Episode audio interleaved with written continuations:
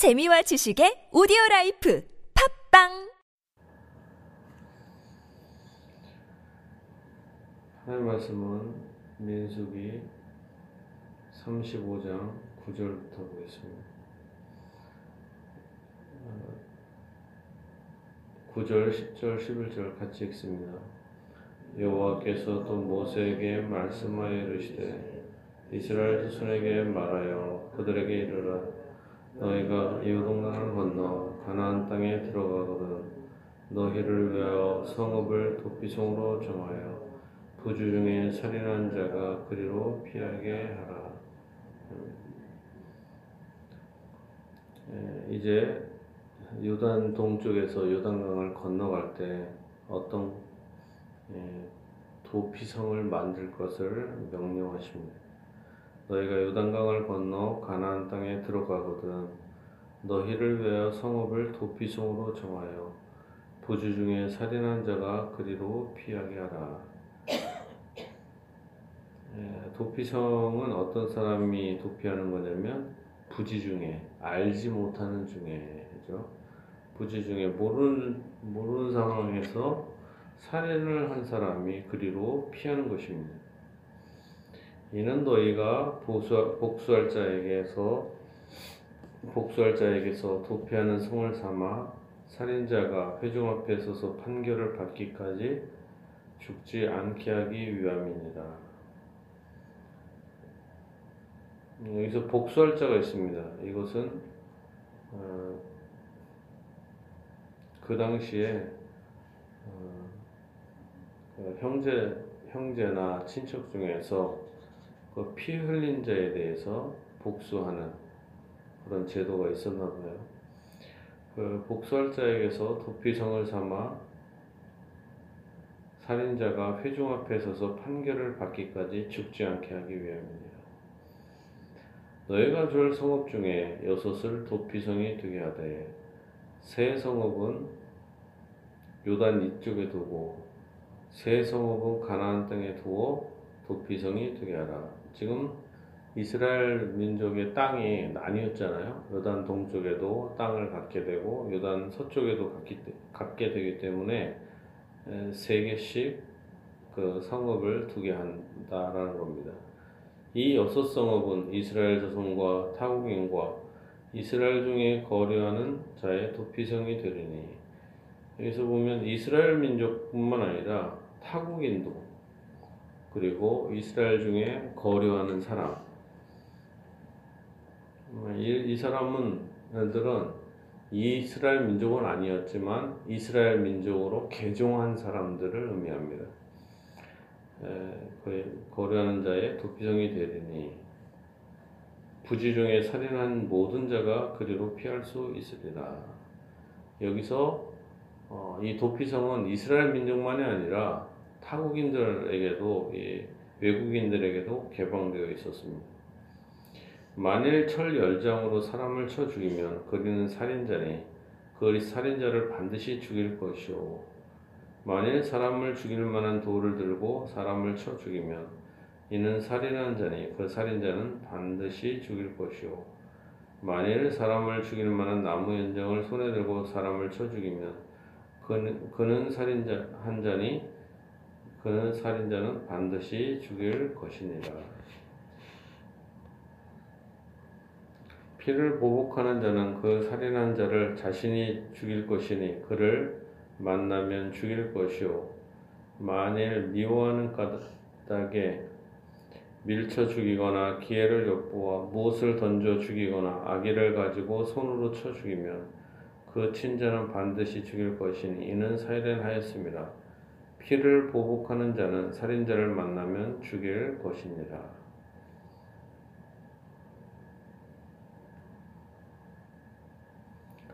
예, 이제 여기서 어, 철이나 돌이나 사람을 죽일 만한 나무 연장이나 뭐 그런 것들을 갖고 죽이면은 그 사람은 살인자다. 그리고 반드시 죽이 쳐 죽여야 된다 얘기합니다. 그리고 미워해서 밀쳐서 죽인다거나 기회를 엿보아 던져 죽인다거나 아기를 가지고 손으로 쳐 죽이면 이제 맨손으로 쳐 죽여도 그 사람도 죽여야 된다.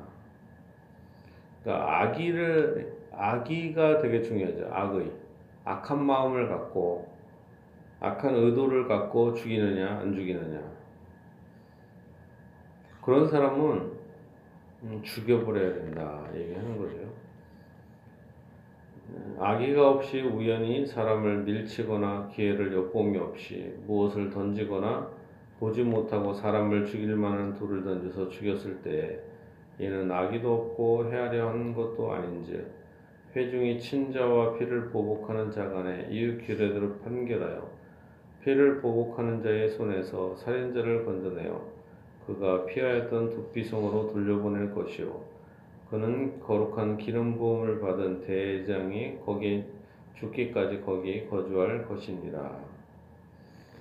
어, 이제 아기가 없이 사람을 죽, 죽게 되었을 때 이럴 때는 이 사람이 도피성으로 도피할 수 있게 된다라는 거죠. 그래서 대장이 죽기까지 거기 거주하게 하였습니다. 그러나 살인자가 어느 때든지 그 비하였던 도피성 지경 밖에 나가면 피를 보복하는 자가 도피성 지경 밖에서 그 살인자를 만나 죽일지라도 피 흘린 죄가 없나니 이는 살인자가 대장이 죽기까지 그 도피성에 머물러야 할 것입니다. 대장이 죽은 후에는 그 살인자가 자기 소유의 땅으로 돌아갈 수 있느니라. 여기서 어, 도피성으로 도망했던 음, 아기가 없이 죽였 사람을 죽이는 경우에는 대, 그 도피성 안에 사, 도피성 안에 살았을 때는 살 수 있지만 그렇지 않고 그 밖에 돌아다니면은 죽게 된다라는 거죠. 이는 너희의 대대로 거주하는 곳에서 판결하는 규례라. 자, 그 다음에 30절입니다. 사람을 죽인 모든 자, 곧 살인자는, 살인한 자는 증인들의 말을 따라서 죽일 것이나 한 증인의 증거만 따라서 죽이지 말 것이요.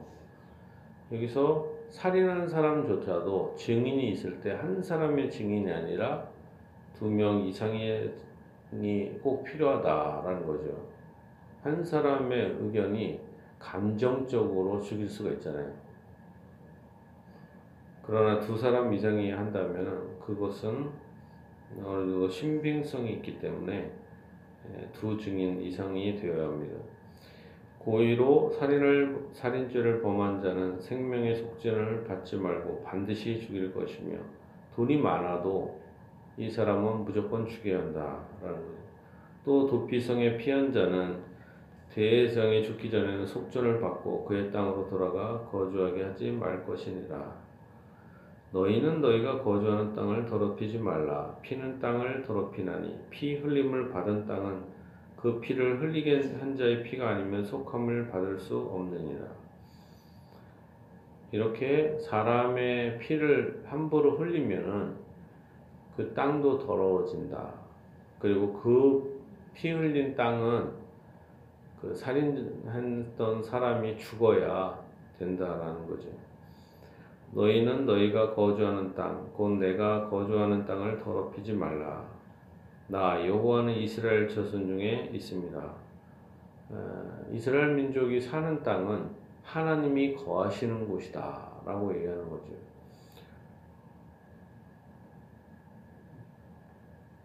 여기서 하나님은 우리의 생명을 그만큼 존중하신다. 왜냐하면 사람을 죽이는 것은 하나님을 죽이는 것 같이 심각한 범죄이기 때문에 그렇습니다. 사람은 짐승과 달리 하나님의 형상과 모양을 따라서 창조된 존재이잖아요. 하나님의 형상과 모양대로. 그렇기 때문에 사람을 죽이는 것은 심각한 범죄가 된다라고 할 것입니다.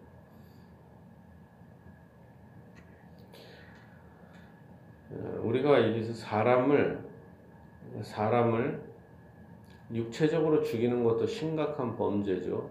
그러나 말로 죽일 수도 있잖아요. 말로 사람을 이게 죽일 수 있고 인신 공격을 할 수 있고 막 그래요. 그것도 심각한 범죄로 우리가 생각해야 할 것입니다. 그리고 여기서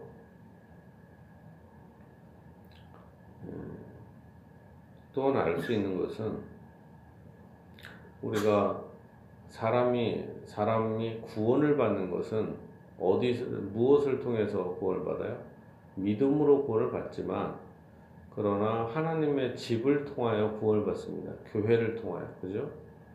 근데 어떤 사람이 다른 사람을 교회를 못 나가게 핍박을 한다거나 왕따를 시키고 교회 안에서 악의를 갖고 사람을 모함하고 그러면 그거는 뭡니까?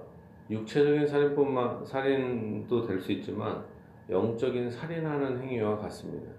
자기 때문에 교회를 못 나가게 하고 상처를 주는 것. 이것은 심각한 범죄라 할 수 있습니다. 이것은 교회를 더럽히는 것과 같고 엄청난 살인죄다. 사람은 죽이면 그의 영혼은 천국을 가지만 그러나 교회를 떠나게 하는 것은 영혼을 지옥을 보내는 것과 다름이 없지요. 그렇기 때문에 예수님은 그런 사람은 여기 있는 내 소자 중에 지극히 작은 자 하나에게 한 것이 나에게 한 것이다. 그리고 또한 그런 사람을 실족하게 하게 되면 아예 연자맷돌을 그 목에 달고 바다에 빠져 죽는 게 낫다. 이렇게 표현하고 있잖아요. 그러니까 사람의 육체적 생명도 이렇게 중요할 뿐만 아니라 영혼까지도 매우 중요하다는 것을 우리가 알 수 있습니다. 최소한 전도는 못한 만정 뭘 해야 돼요? 다른 사람을 상처 주면 안 되잖아요. 특히 교회를 못 나게 하는 범죄는 매우 심각한 범죄다라고 할 것입니다. 그리고 우리가 이 법에서 우리가 또 참고할 게 있습니다. 뭐냐면 오늘날에 그러면 도피성이 있어요, 없어요? 없잖아요. 없잖아요. 이런 법을 뭐라고 하냐면 율법에서 사회법이다 그럽니다. 사회법. 그러니까 율법을 어, 크게 세 가지로 구분할 수 있습니다. 첫 번째는 십계명으로 기록된 도덕법. 그 다음에 제사법이 있죠. 그동안 말을 잘 안 했지만 그러나 이런 도피성과 같은 제도 이런 제도를 뭐라고 합니까? 사회법이다. 사회법 이런 것은 어, 참고는 할 수 있어도 꼭 할 수, 꼭 그대로 우리가 실현을 할 필요가 없지요. 도피성을 오늘날에 만들 수도 있지만 그 시대에 따라서 각 나라별로 만들 수도 있고 안 만들 수도 있는 그래서 이런 법을 그 당시에 어떤 관습법처럼 특수한 법이다. 그래서 그 원리 같은 건 이렇게 우리가 차용해서 빌어 쓸 수 있지만 그러나 어떤 시대적 한계, 뭐 할례 할례도 어떤 면에서는 제사법이기도 하지만 사회법이기도 하죠.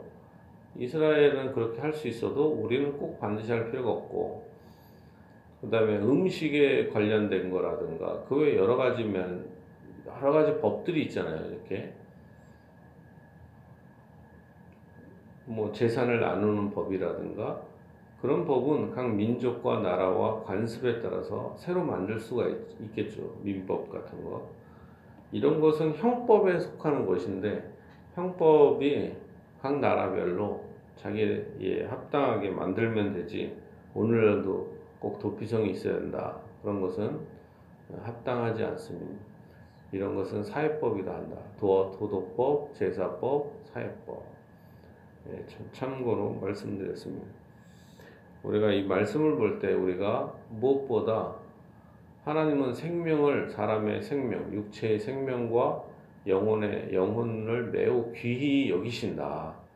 우리가 다른 사람을 죽인다거나 악의를 갖는 것 하나님께서 매우 싫어하신다.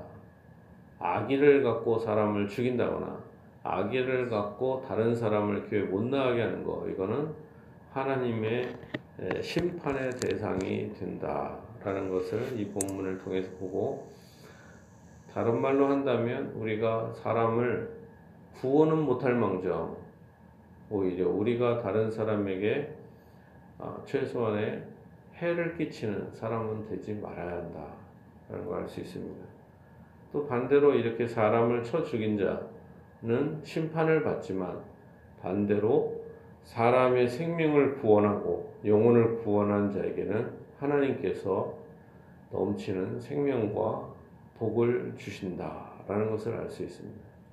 진실로 여러분들이 이 생명을 죽이는 자들이 아니라 생명을 살리고 영혼을 구원하는 자 되어서 하나님의 넘치는 축복을 받는 삶 사, 사, 사시기를 예수님의 이름으로 축복합니다.